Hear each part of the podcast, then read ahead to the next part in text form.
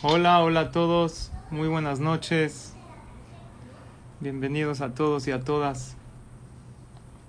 El día de hoy estamos compartiendo esta clase en el Facebook del Talmud Torah Montesinay para todos ustedes y también en eh, Talking You, aquí con los jóvenes de la Escuela Maguen David, que les agradezco mucho por hacerlo vía Zoom. Y lo que vamos a hacer es, Bezrat Hashem, hablar del tema del miedo. Le pusimos a la clase del día de hoy, ¿quién dijo miedo? Hay veces nos dicen demasiado que hay gente que tiene miedo y ese miedo también se contagia.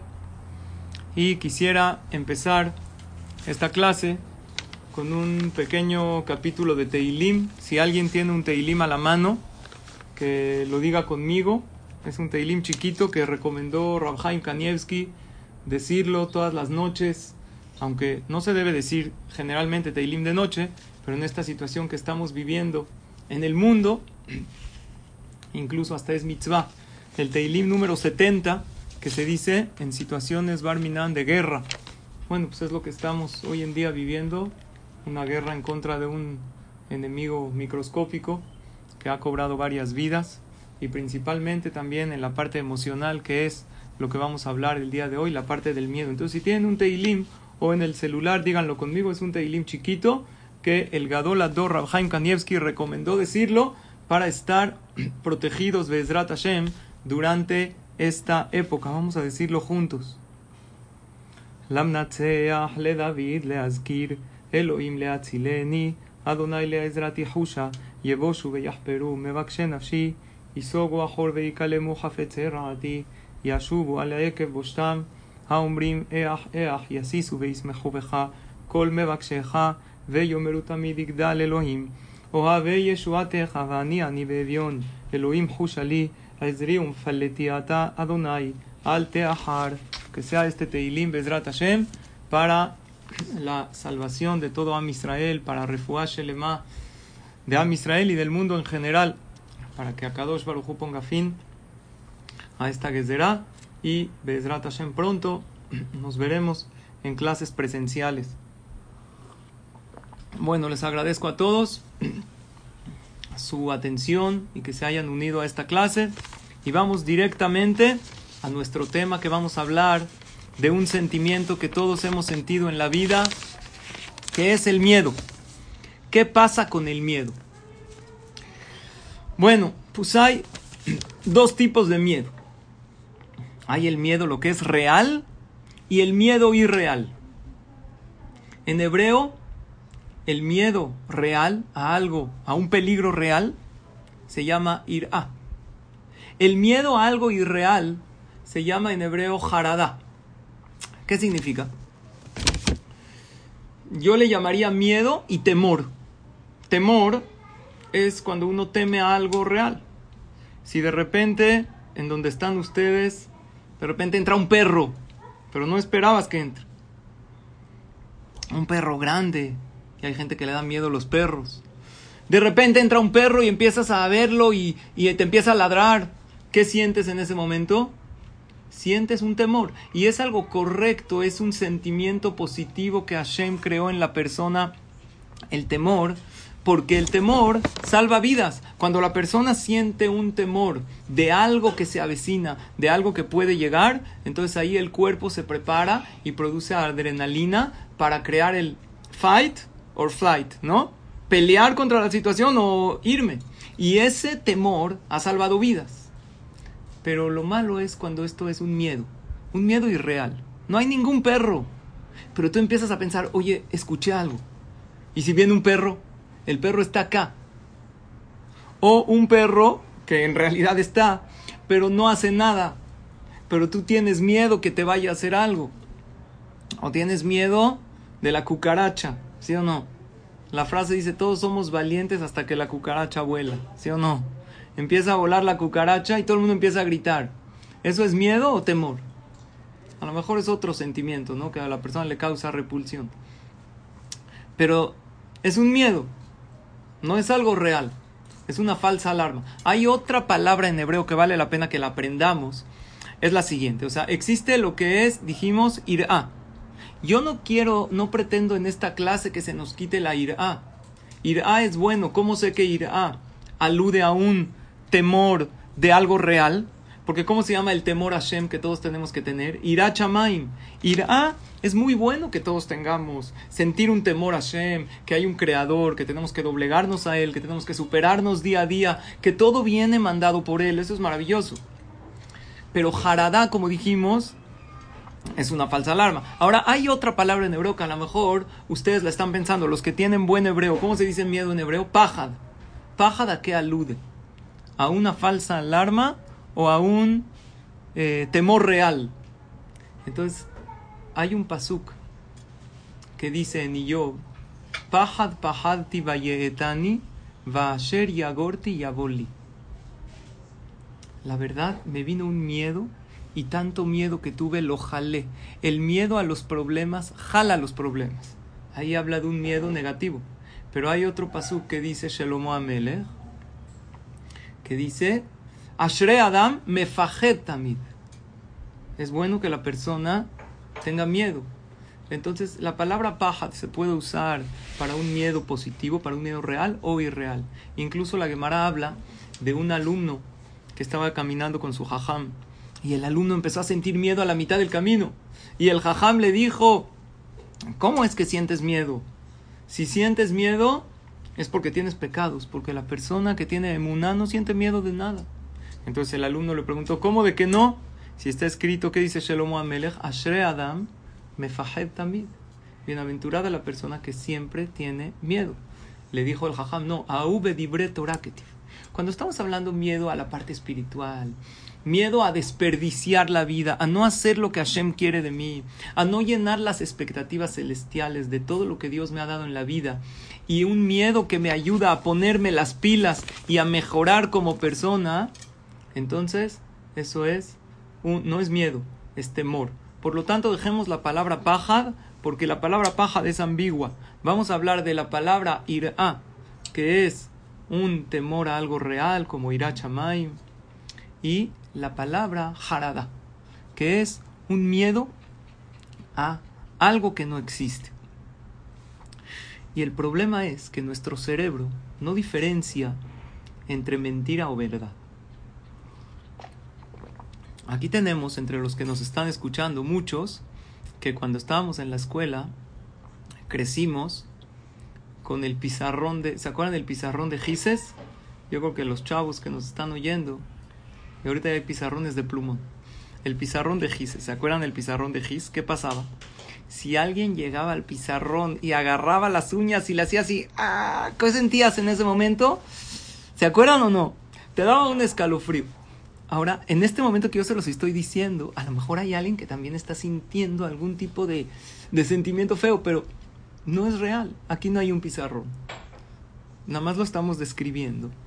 A lo mejor lo, lo viste una vez en tu vida, pero el cuerpo responde a las cosas y el cerebro no diferencia entre real y no real. Aun cuando tú ves una película de terror que tú sabes que no es real, ¿sí o no? Después de la película, dejas las luces prendidas, no sé por qué dejan las luces prendidas. A lo mejor es peor, el fantasma los va a encontrar más fácil. Pero si o no corres, no vas al baño, te da miedo ir porque viste algo en la película que tú sabes que no es real. Pero el problema es que cuando hay miedo, cuando hay jaradá, el cerebro no identifica entre real y fake. Para tu mente le da igual. Les voy a traer una anécdota real. En una ocasión le hablan a una familia en Estados Unidos, la policía, reciben una llamada de la policía, hello, eh, eh, Jackson family, sí, que cree, eh, sorry to tell you, disculpe que le queremos decir, pero su hija, contesta la, la señora de la casa, estuvo involucrada en un accidente automovilístico fuertísimo. Su hija que responde al nombre Sara, vamos a decir, estuvo involucrada en un accidente muy fuerte y tenemos que llevarla al hospital y las cosas están muy delicadas y la mamá de la niña empieza a gritar. Ah, grita, se pone muy mal, el corazón empieza a latir fuertemente empieza a sudar y le dicen en unos momentos le vamos a hablar para decirle detalles de su hija. Al minuto suena el teléfono y la mamá estaba, le agarró un ataque de pánico. Al minuto suena el teléfono y le dicen, discúlpeme, fue un error. Fue un error, no fue su hija. A ver, perdón, me están diciendo que no se escucha. Entonces no sé cómo le puedo poner para que se escuche. En, en Zoom sí se escucha. ¿Sí? Aquí se escucha. No sé por qué aquí no se escucha. Eh, ¿Alguien me ayuda para que en Facebook también se escuche? No. ¿No se escucha los de Facebook? No sé, no sé qué poner. ¿Qué hago? ¿Qué es, ¿Salió otra computadora? Es un iPad, porque estoy transmitiendo. Ya, ya me pusieron que sí se escucha. Ok. Ah, Perdón, discúlpenme que interrumpí. A la mitad, cuando a la mamá le agarra el ataque de pánico, le hablan de la policía y le dicen, disculpen, fue un error. No fue su hija, su hija estaba involucrada en el accidente, pero ella salió ilesa, no le pasó nada, fue su amiga la que le pasó. En ese momento que sintió la mamá, se tranquilizó, respiró. Pero una pregunta, no, en realidad no pasó nada. En realidad a su hija no le sucedió absolutamente nada. Pero ¿por qué la mamá reaccionó así?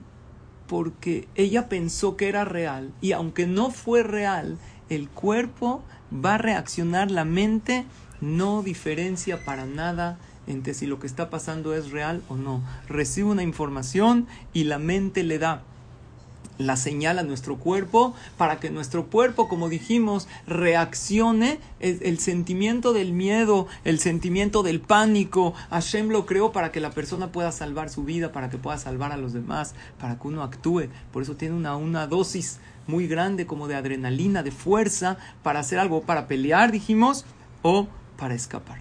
Entonces el primer paso, cuando una persona siente algún miedo, ya sea un miedo de una situación como la que estamos viviendo, miedo a la incertidumbre, o miedo que uno así vive, tiene hace muchos años miedo a algo, tiene, mm, le da miedo de estar solo, o le da miedo de ver algo, y, constantemente eso le recuerda.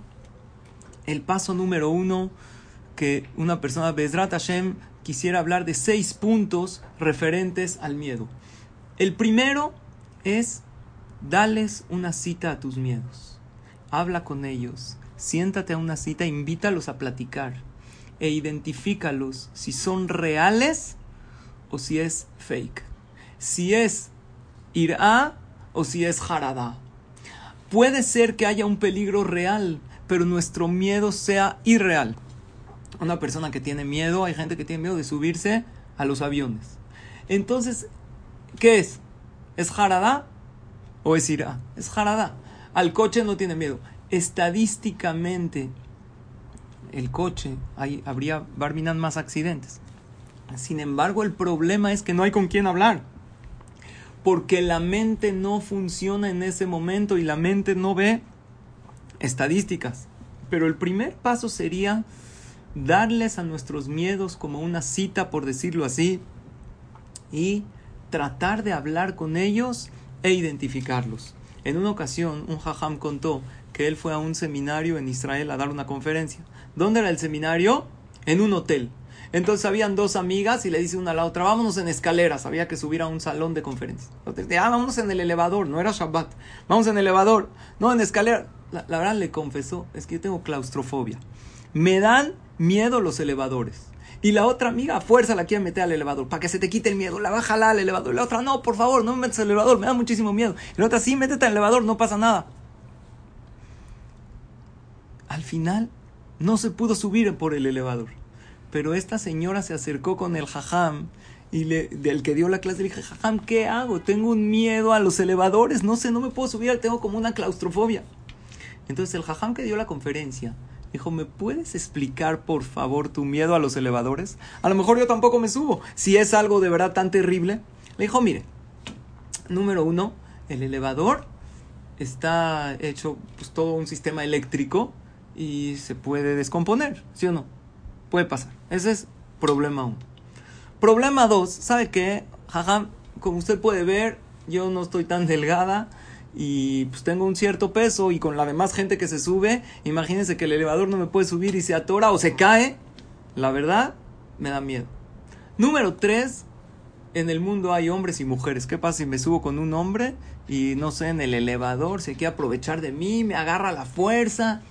Número cuatro, ¿qué pasa si asesinaron a alguien en el elevador una vez y su alma sigue aquí volando? Así eh, en el elevador está, la verdad no quiero. Entonces le dijo al jajam, la verdad son buenos tus argumentos.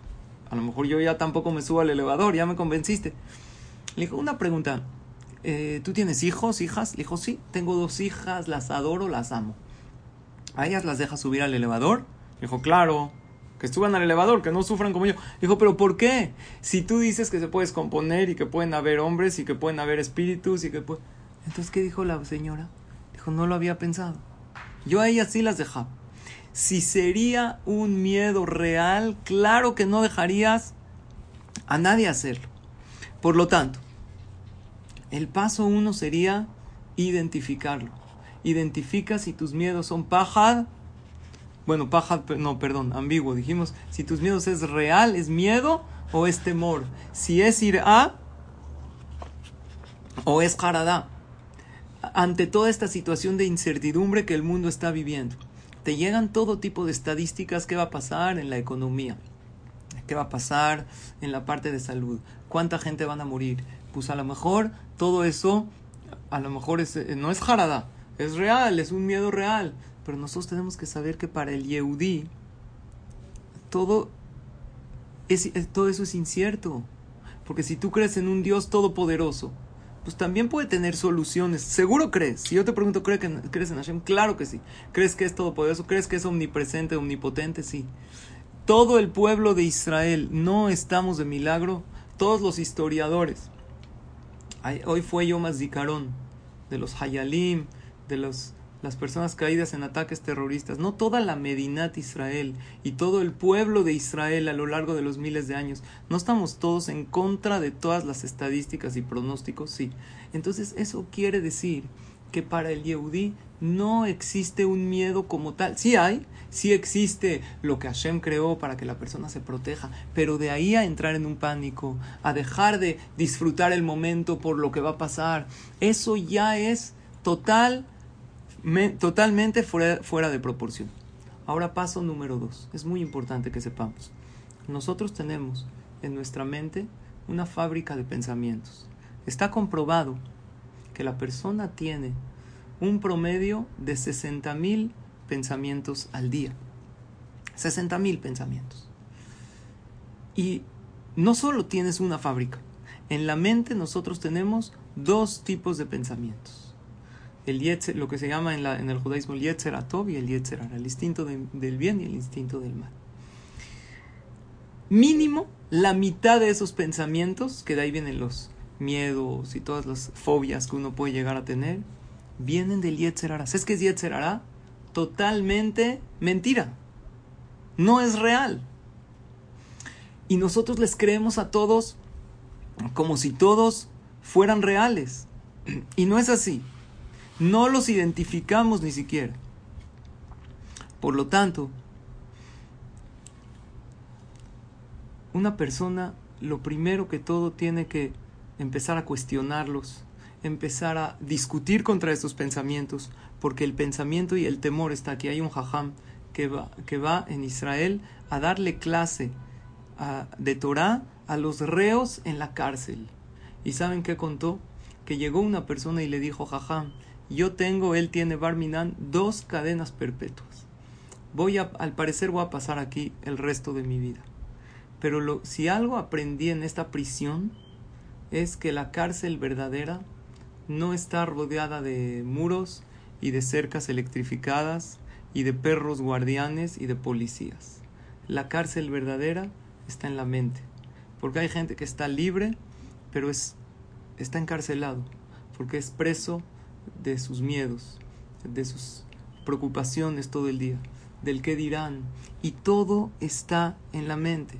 Y en realidad tenemos que saber que mínimo la mitad de nuestros temores vienen de un lado de la mente que es el Yetzer Entonces, cada cosa uno tiene que pensar, este pensamiento que yo tengo, ¿me fortalece o me derrota? ¿Lo domino o me domina? Si me domina, así como cualquier eh, eh, ataque o abuso en la vida, así como el bullying, cuando alguien lo abusan de él, lo dominan, lo sobajan, siempre el primer consejo es aléjate, no te dejes. Di con toda seguridad, discútele, ármate de valor. Eso es lo que tenemos que hacer contra nosotros mismos. La verdad es que es muy fácil decir, no les hago caso, no les creo. Pero es difícil hacerlo, porque la mente produce los pensamientos, ni siquiera nos damos cuenta de ellos. Vamos a ver un poco de anatomía de nuestro cerebro.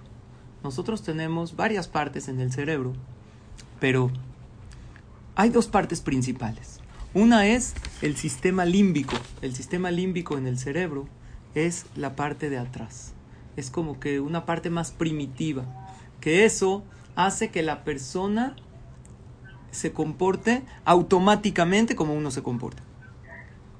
Pero hay otra parte que es la corteza prefrontal. Por eso se llama prefrontal, que está antes de la frente, que está enfrente la corteza prefrontal está dedicada no a la parte que uno trabaja con instinto, sino a la toma de decisiones, a los valores, a las cosas que tú piensas y analizas. Y lamentable o afortunadamente, la mayoría de las cosas que hacemos están manejadas en el cerebro por la parte de atrás, que es el sistema límbico, no por la corteza prefrontal. ¿Por qué? Cuando tú caminas, Tú no dices voy a levantar un pie, recárgalo, levanta el otro pie, pisa. No, tú caminas automáticamente. Cuando tú comes, no dices agarra el tenedor, pica la comida, abre la boca, mastícalo. Todo eso lo haces automáticamente. ¿Se acuerdan cuando empezamos a manejar por primera vez? cómo manejas un coche por primera vez, no te puedes concentrar en otra cosa. Incluso no entiendes cómo la gente maneja y platica, maneja y oye música, porque estás tus cinco sentidos en eso, porque las primeras veces que manejas lo hacemos con la corteza prefrontal. Después ya se hace parte de nosotros y lo hacemos con el sistema límbico, que es lo que hacemos por intuición o por hábito. Nuestros pensamientos ya se hicieron automáticos por lo tanto se nos dificulta parar esa ráfaga. Cuando nosotros cuestionamos el primer pensamiento de miedo, automáticamente lo, lo cuestionamos, le decimos alto, lo empezamos a cuestionar si es real o es fake, y después al cuestionarlo o al discutirle, vamos parando toda esa cadena que ese pensamiento atrae y los, los temores que ellos nos generan. Esto funciona de la siguiente manera. Hay una fábula de un abuelito que le estaba contando a su nieto, un cuento así, que lo sentó en sus piernas y le contaba cuentos. Y el abuelito le contó a su nieto, le gustaba darle no nada más cuentos, también lecciones de vida. Y el abuelito le dijo a su nieto que había un hombre que tenía dos lobos, dos lobos feroces, que todo el tiempo se estaban peleando, uno blanco y otro negro, todo el día estaban peleando y peleando. Entonces le preguntó el nieto al abuelito, oye abuelito, ¿cuál de los dos lobos gana? Y el abuelito le dijo, el que el dueño alimente. Si alimenta al blanco, él tiene más fuerza y va a ganar. Si alimenta al negro, va a ganar. Así funciona en la mente lo que es Yetzeratov y Yetzerara. Yetzeratov y Yetzerara no es nada más, habla la Shonara, enójate o no reces o come taref. Todo lo que son eh, Jaradot viene de la fábrica de la mente falsa, de alguien que nos está haciendo como un bullying, que está abusando de nosotros. Y por lo tanto, nosotros debemos de no alimentar esa parte. En esta clase no vamos a salir ya sin miedos, pero vamos a salir con un ejercicio como los miedos vienen de la mente y como dijimos del sistema límbido, que es eh, eh, el de atrás, el que trabaja más eh, instintivamente tenemos que hacer un entrenamiento al revés porque el cerebro es un músculo que lo podemos entrenar a nuestro favor. Viktor Frankl decía, entre el deseo y la acción existe un hueco. O sea, cuando tú deseas algo y, e, y vas y lo haces, el deseo acarrea una acción, pero hay un hueco ahí que tú puedes pararlo. Cuando tú deseas algo, tú puedes poner un stop y, haga, y Víctor Frankel decía, hay que agrandar ese hueco para que el deseo no me lleve directo a la acción, para que yo pueda cuestionar el deseo. ¿Por qué? Porque todos sabemos muchas cosas. Todos sabemos que no hay que enojarse. Y eh, incluso un servidor, yo sé que es haram y he dado clases sobre el tema. ¿Ustedes creen que no me enojo? Claro que me enojo, que alguien se meta conmigo y a ver cómo me lo pongo. Oye, pero yo sé que es haram, que la persona que se enoja, Barminan es como si hace abodazará y el que se enoja pierde. ¿Qué pasa en el momento? En el momento que llega el enojo es algo que no cuestionamos y no hacemos ese hueco entre el deseo y la acción. Por lo tanto, el punto número dos es, ya identifiqué esos pensamientos, los puedo cuestionar y no hago lo que ese pensamiento negativo, porque ya lo identifiqué que viene de la fábrica negativa. No hago como esa víctima débil. Si hay un niño que lo bulean, ¿qué pasa cuando él se deja bulear en la escuela? ¿Qué pasa? Los que lo bulean, si no viene ninguna autoridad, el director o el maestro, lo siguen haciendo más, porque es una víctima. Y esos, esas personas que abusan, ¿de qué, qué, cuál es su motor para seguirlo haciendo? Que la víctima se deja. Y lo mismo sucede con la parte de los miedos. Si nosotros les creemos, les hacemos caso. El ejemplo del elevador. Mientras menos se suba el elevador y mientras más piense que el elevador es malo, más puedes seguir años con eso.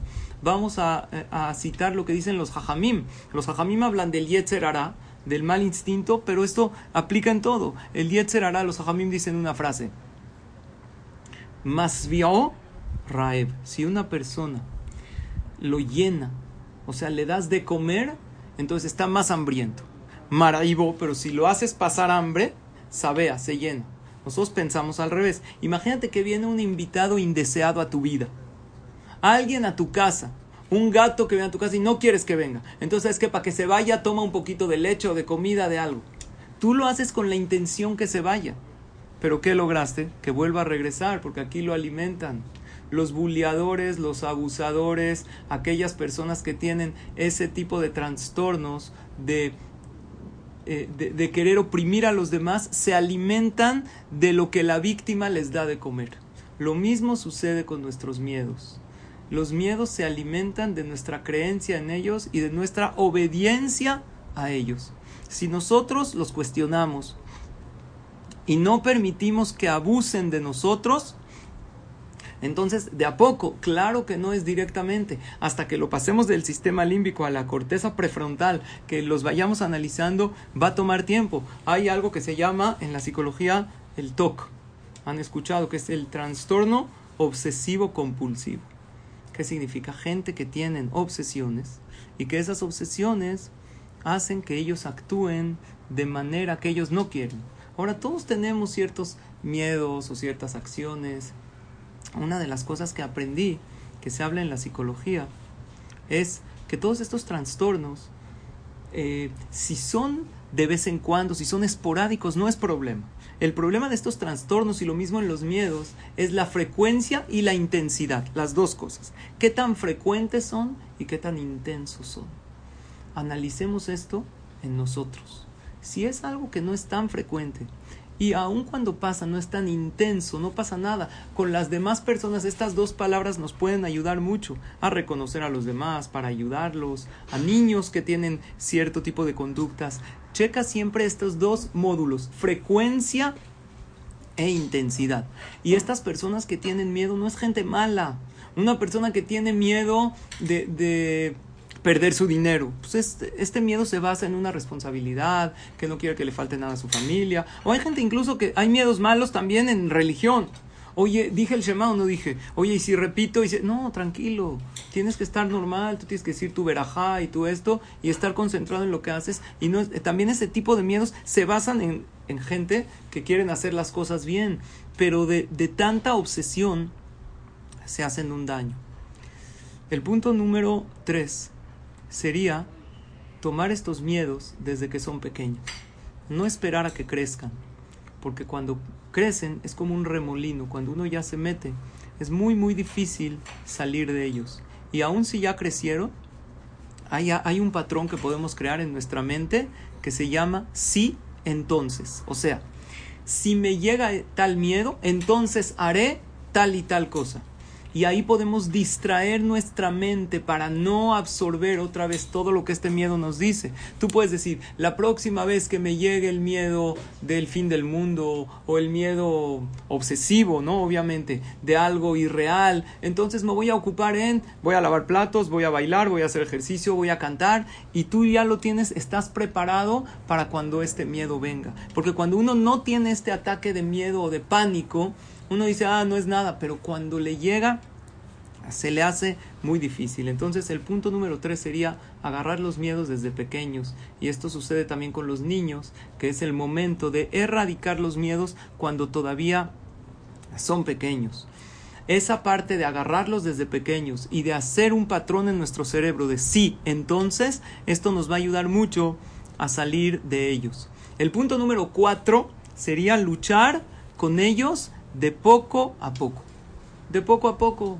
No tienes que acabar con ellos de golpe, estaría maravilloso. Pero a alguien que le da miedo a los perros, hay veces funciona que se acerque un poquito, después que lo toque, a perros tranquilos, o el, el caso del elevador, que se acerque el elevador. Hay gente, un, yo conozco una señora adulta hasta hoy en día tiene hijos. No se puede subir a un elevador, es un sufrimiento.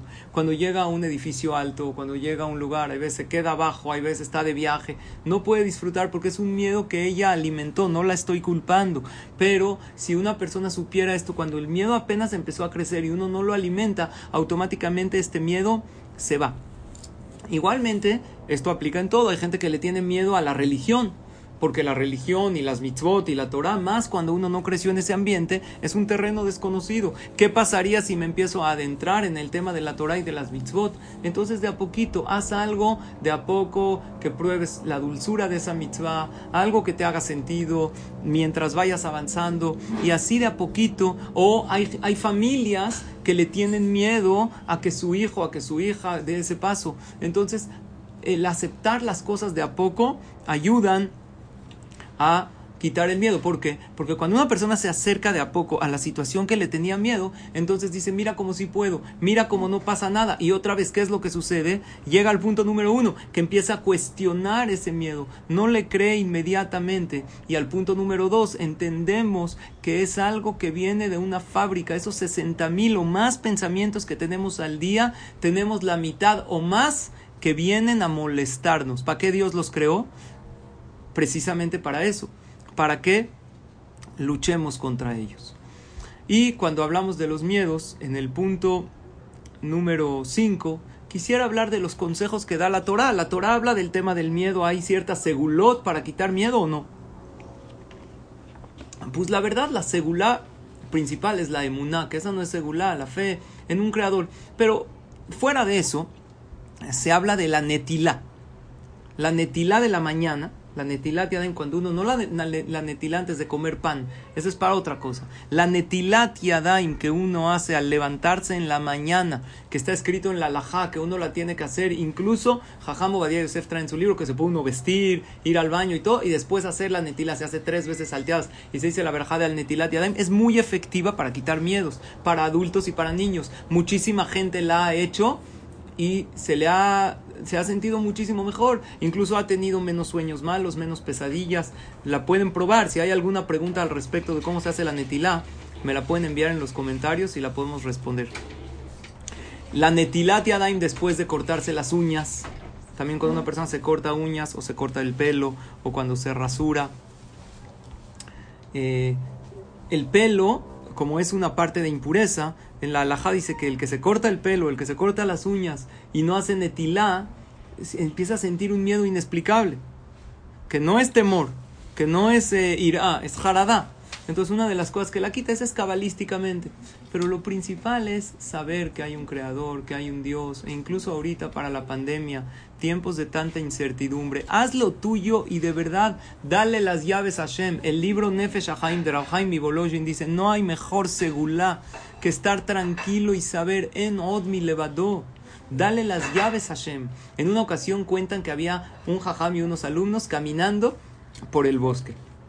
y esto es para cerrar el punto número 5 de las cosas que habla la Torah. Habrán más segulot de miedo, no sé, hay que checar en los libros, libros de Kabbalah, cosas que puedes guardar, cosas. Pero la verdad es que no hay. Netilat y Anaim sí quise mencionarlo porque es muy importante.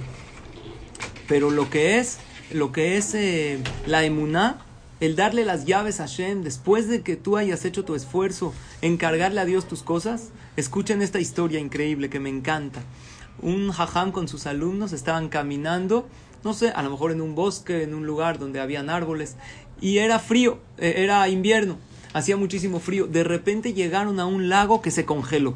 Ahora no tenían patines de hielo. ¿Cómo van a pasar el lago? Tenían zapatos. Le dijeron los alumnos al jajam, jajam, ¿cómo vamos a pasar el lago? Nos podemos resbalar. No hay manera de pasarlo. Necesitaban pasar. El jajam les dijo, observen cómo lo voy a hacer y cópienme y así ustedes lo van a pasar.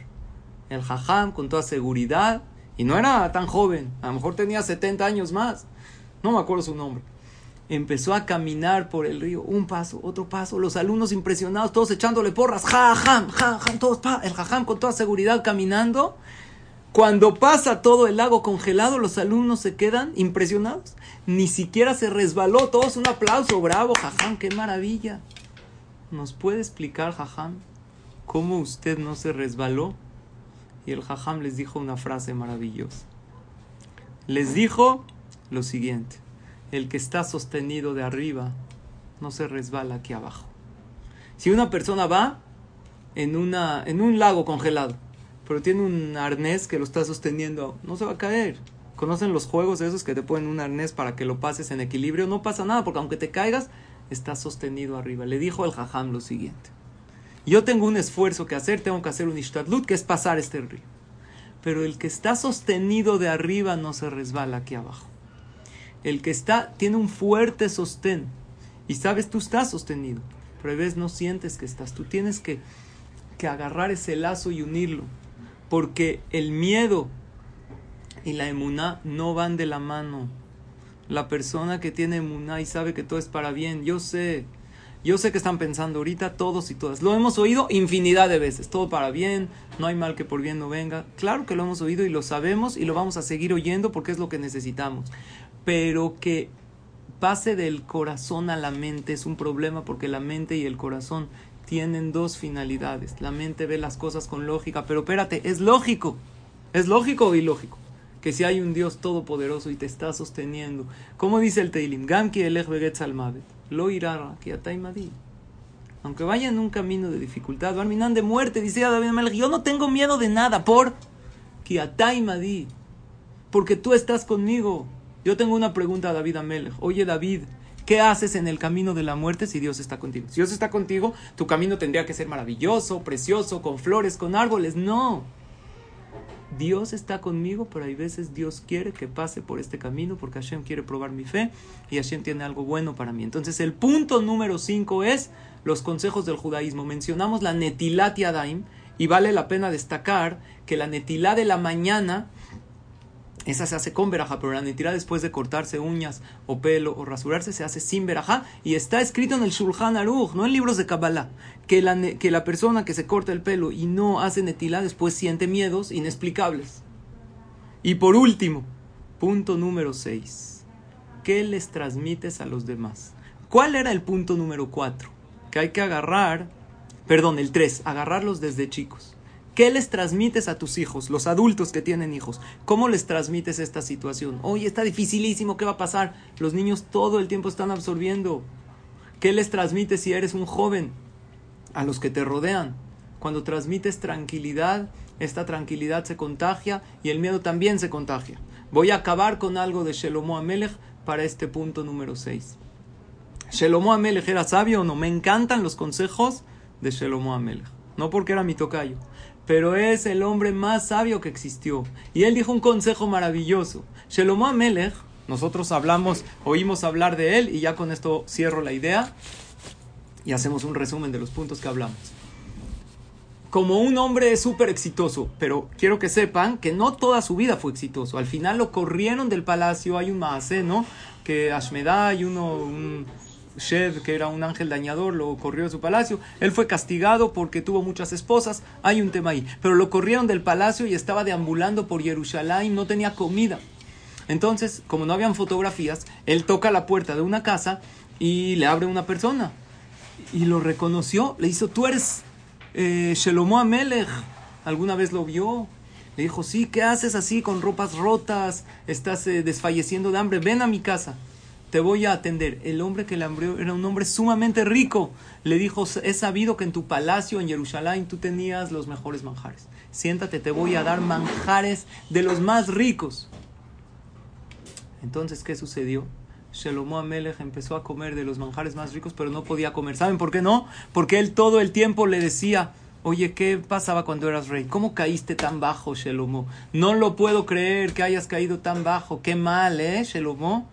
Shelomo Amelech no podía probar bocado y todo lo que probaba, ¿a qué le sabía? Amargo, le caía mal. ¿Por qué? Porque le transmitía negatividad. Al otro día fue a casa de un hombre pobre, también se lo encontró, lo reconoció, Shelomo Amelech, por favor pasa. Pasó a su casa y le dijo, mira, yo sé que tú estás eh, acostumbrado a comer los mejores manjares, yo no tengo nada, tengo verduras. Le hirvió algunas verduras y, lo, y le dio esas verduras con sal y le dijo Shalomón, no te preocupes, tú eres rey, tú vas a llegar otra vez al trono, porque Hashem eh, te va a regresar, porque Dios prometió que no se va a quitar el reinado de David, y tú eres un tzadik y vas a ver que vas a regresar. Dice Shalomón, cada verdura que probaba le sabía un manjar. El primer hombre que le dio carne y le dio de lo mejor no podía probar bocado y lo que probaba le sabía mal porque era pura negatividad. Y le decía mira cómo bajaste y en un día perdiste todo y Dios te castigó y ahí Shelomo Amelech dijo un pasuk. ¿cuál es el pasuk? Tov pat mi bait más vale comer un pan seco con tranquilidad que una casa llena de manjares pero de pleitos. Y lo mismo aplica en los temores. Puede ser que tú le estés dando a tus hijos o tú a tus amigos eh, compañía, amistad, que no les falte nada, pero ¿qué les transmites? Si les transmites temores, esto se les va a impregnar en la comida, en el ambiente de la casa. Entonces el, el punto número 6 respecto a los temores es ¿qué transmites? Preocúpate en transmitir tranquilidad y cuando transmitas tranquilidad, el primero, la primera que se va a beneficiar eres tú. Por lo tanto, resumimos los puntos y nos vamos. Punto número uno, dales cita a tus miedos e identifica si, si es a o es harada. Si es a si yo no quiero quitarles, quitarnos las irot. Los, los eh, temores son buenos porque nos ayudan a, a, protegernos de cosas. El temor a Hashem es maravilloso porque nos ayuda a aprovechar nuestra vida, saber que hay un patrón, un creador. Incluso hay temor al compañero, temor, no temor de miedo que va a hacer algo, respetarlo, es un ser humano que tiene una neshama. Todas esas cosas son maravillosas, son temores que nos ayudan a ser mejores, pero si son miedo, que, es, como un abuso, acuérdate que es un abuso, como alguien que te está bulleando, no lo dejes. Punto número dos es empieza a cuestionarlos. Después de haberles dado cita, cuestiónalos de a poco hasta que la parte límbica no lo controle y pase a la parte frontal, que de a poco no es de, la noche a la mañana, pero es un ejercicio como cualquier músculo que hay que fortalecer. Punto número tres es agarrar los chicos, los temores y hacer un, algo que es sí entonces. En el momento que me venga este temor, me voy a dedicar a lo mejor a hacer algo diferente, me voy, voy a hacer ejercicio que ayuda mucho, me voy a dedicar a una cierta actividad y así vamos a irlos venciendo. Punto número cuatro es avanzar de a poco en contra de ellos.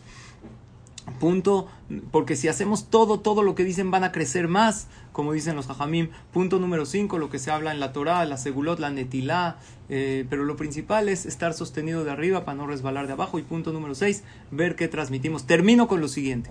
Hay dos animales que despiertan todos los días en África. Uno es el león y otro es el venado. Los dos despiertan a correr. ¿Cuál es la diferencia entre el león y el venado? El león despierta para correr porque tiene hambre y quiere comer al venado. El venado despierta para correr, para escaparse del león. ¿Sabes cuál es la diferencia? Que el venado corre para escapar por miedo. Pero si no hay un león que lo persigue, o si el león encontró a alguien y ya, el venado ya no corre. Pero el león, él corre porque él tiene hambre. No, todos corremos en la vida, pero hay gente que corre por miedo a, por algo externo que lo hace correr. Hay que correr por hambre, por hambre de vivir, por ganas de hacer bien las cosas, pararnos con fuerza. Después de todo estamos sostenidos allá arriba. Entonces, ¿miedo de qué o qué? O sea, yo digo correr por motivación, no por miedo. Bueno, y con esto concluyo, eh, agradeciéndole a Hashem por darme la oportunidad el día de hoy de poder exponer este tema y les agradezco a todos y a todas ustedes por su atención.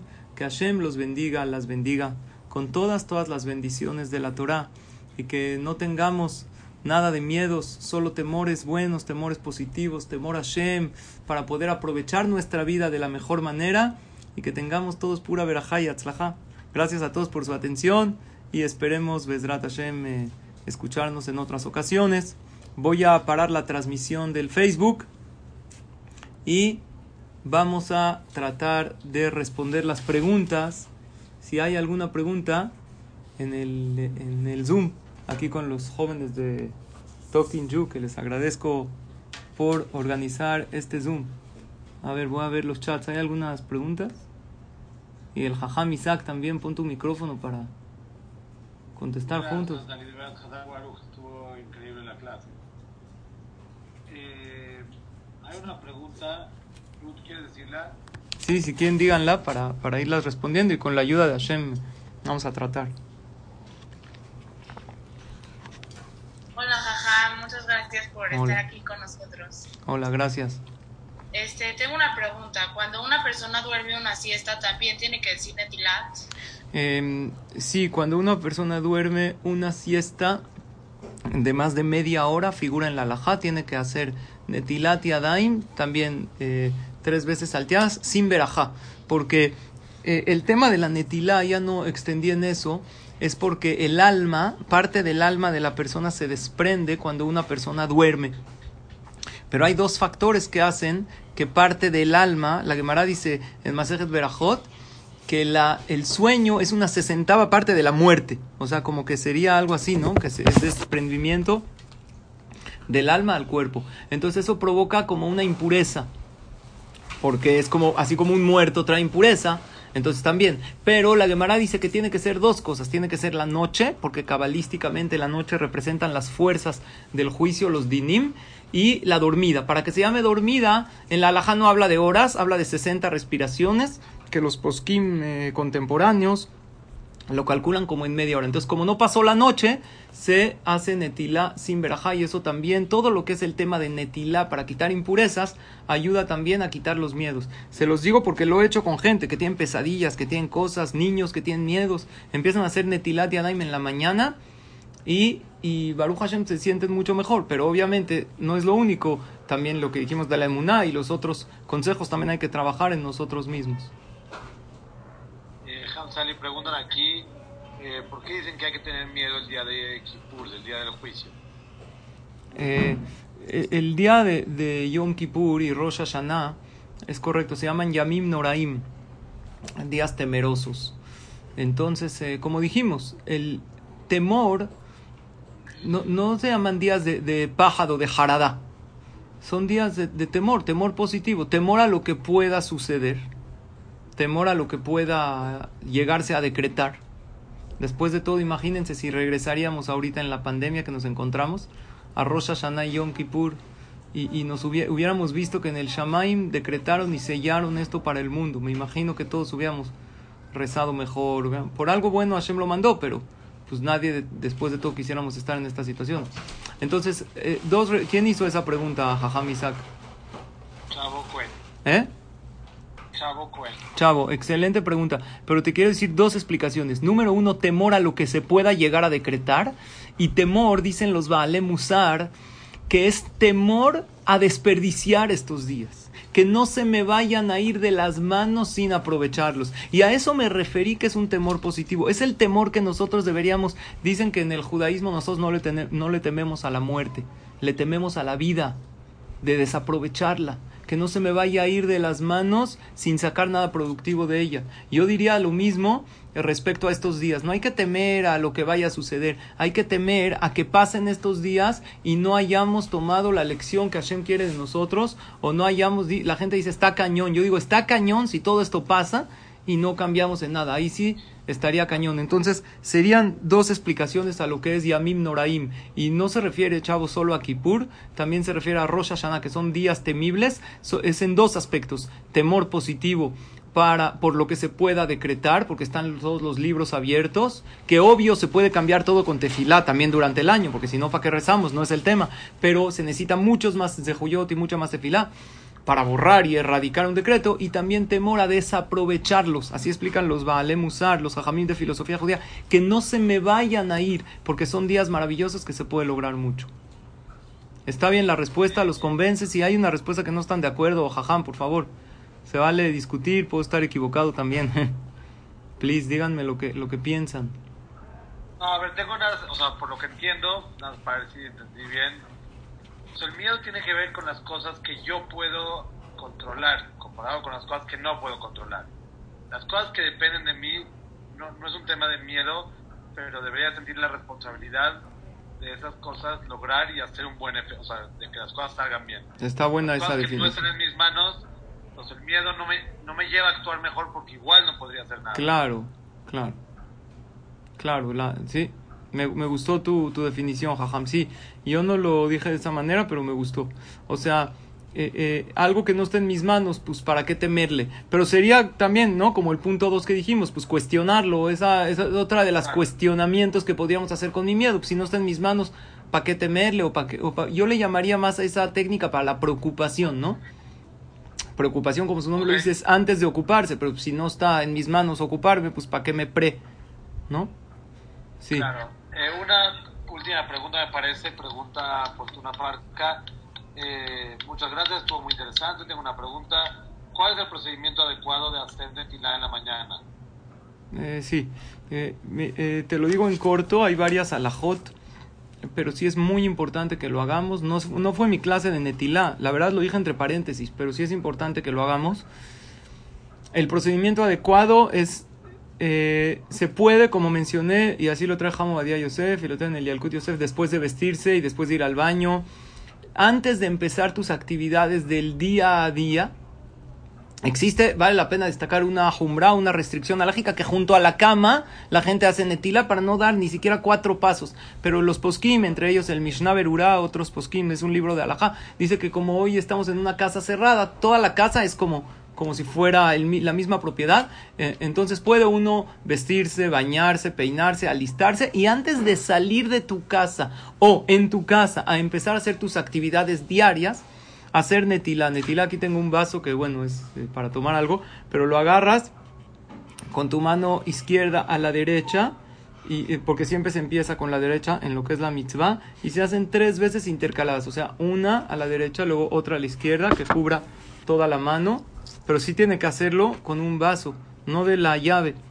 Y tiene que hacer no en el baño, sino en una parte, ese es el- lo adecuado, hay veces uno no puede, eh, en la cocina o en alguna, un lavabo que está afuera, decir así, se hace tres veces intercaladas, o sea, 1, 1, 2, 2, 3, 3, y después se levantan las manos y se dice, antes de secarse, se dice la verajá baruch que todos conocen, baruch Hashem b'mitzvotav v'tzivanu al netilat yadayim. Y esto ayuda a quitar la impureza no solo de las manos, del cuerpo, de la mente. En el tiempo del Bet Migdash se hacía netilá de los pies también. Netilat raglaim, porque antes se usaban mucho los pies para ciertos trabajos, pisaban eh, uvas. hoy en día no, no usamos los pies para, no tocamos cosas con los pies, entonces no se hace netilá de los pies, pero se hace netilá de las manos, porque las manos después de todo son lo que... Y, y cabe destacar que la peste negra, lo que se llamó peste bubónica, que murieron millones de personas en Europa, los Yehudim eran los que tenían el menos índice de mortalidad y los culparon que ellos envenenaron los pozos porque y una de las cosas que era era porque ellos hacían netilá la netilá aparte de la parte eh, ritual eh, espiritual también tiene una parte de higiene pero eso no tiene que ver con higiene no es con jabón nada. Pero Hashem ayuda a que a que eso le quite los temores a uno a que eso proteja a la persona y sería muy bueno hacerlo. Ah, perfecto, muchas gracias. bueno. Eh, Raquel, de parte de todo el equipo del Talking Chu, le queremos agradecer por ser parte de esta clase, por gracias decir cosas que nos ayudan tanto a como por adentro y a cómo actuar. De verdad, muchas gracias de parte de todo el equipo. Gracias Raquel, gracias a todos, a todas, Jajam Isa, que lideras este maravilloso grupo de jóvenes de Talking You y a los de, al colegio Maguen David, eh, que ya es mi segunda ocasión. Ha sido difícil eh, sincronizarnos, ¿no, Jajam? sí, ya es la tercera en realidad. Eh, Nos encanta que vengas. Ah, la tercera, es verdad. Siempre esperemos que Y, regresar y bueno, y la amistad que tenemos, y ya nos conocemos de muchos años, y también ya algunos de ustedes. Pues bueno, muchas gracias a todos y a todas. Nos vemos la próxima. Muchas gracias. Gracias por su atención. Bye. Gracias. Bye a todos. Bye. Muchas gracias.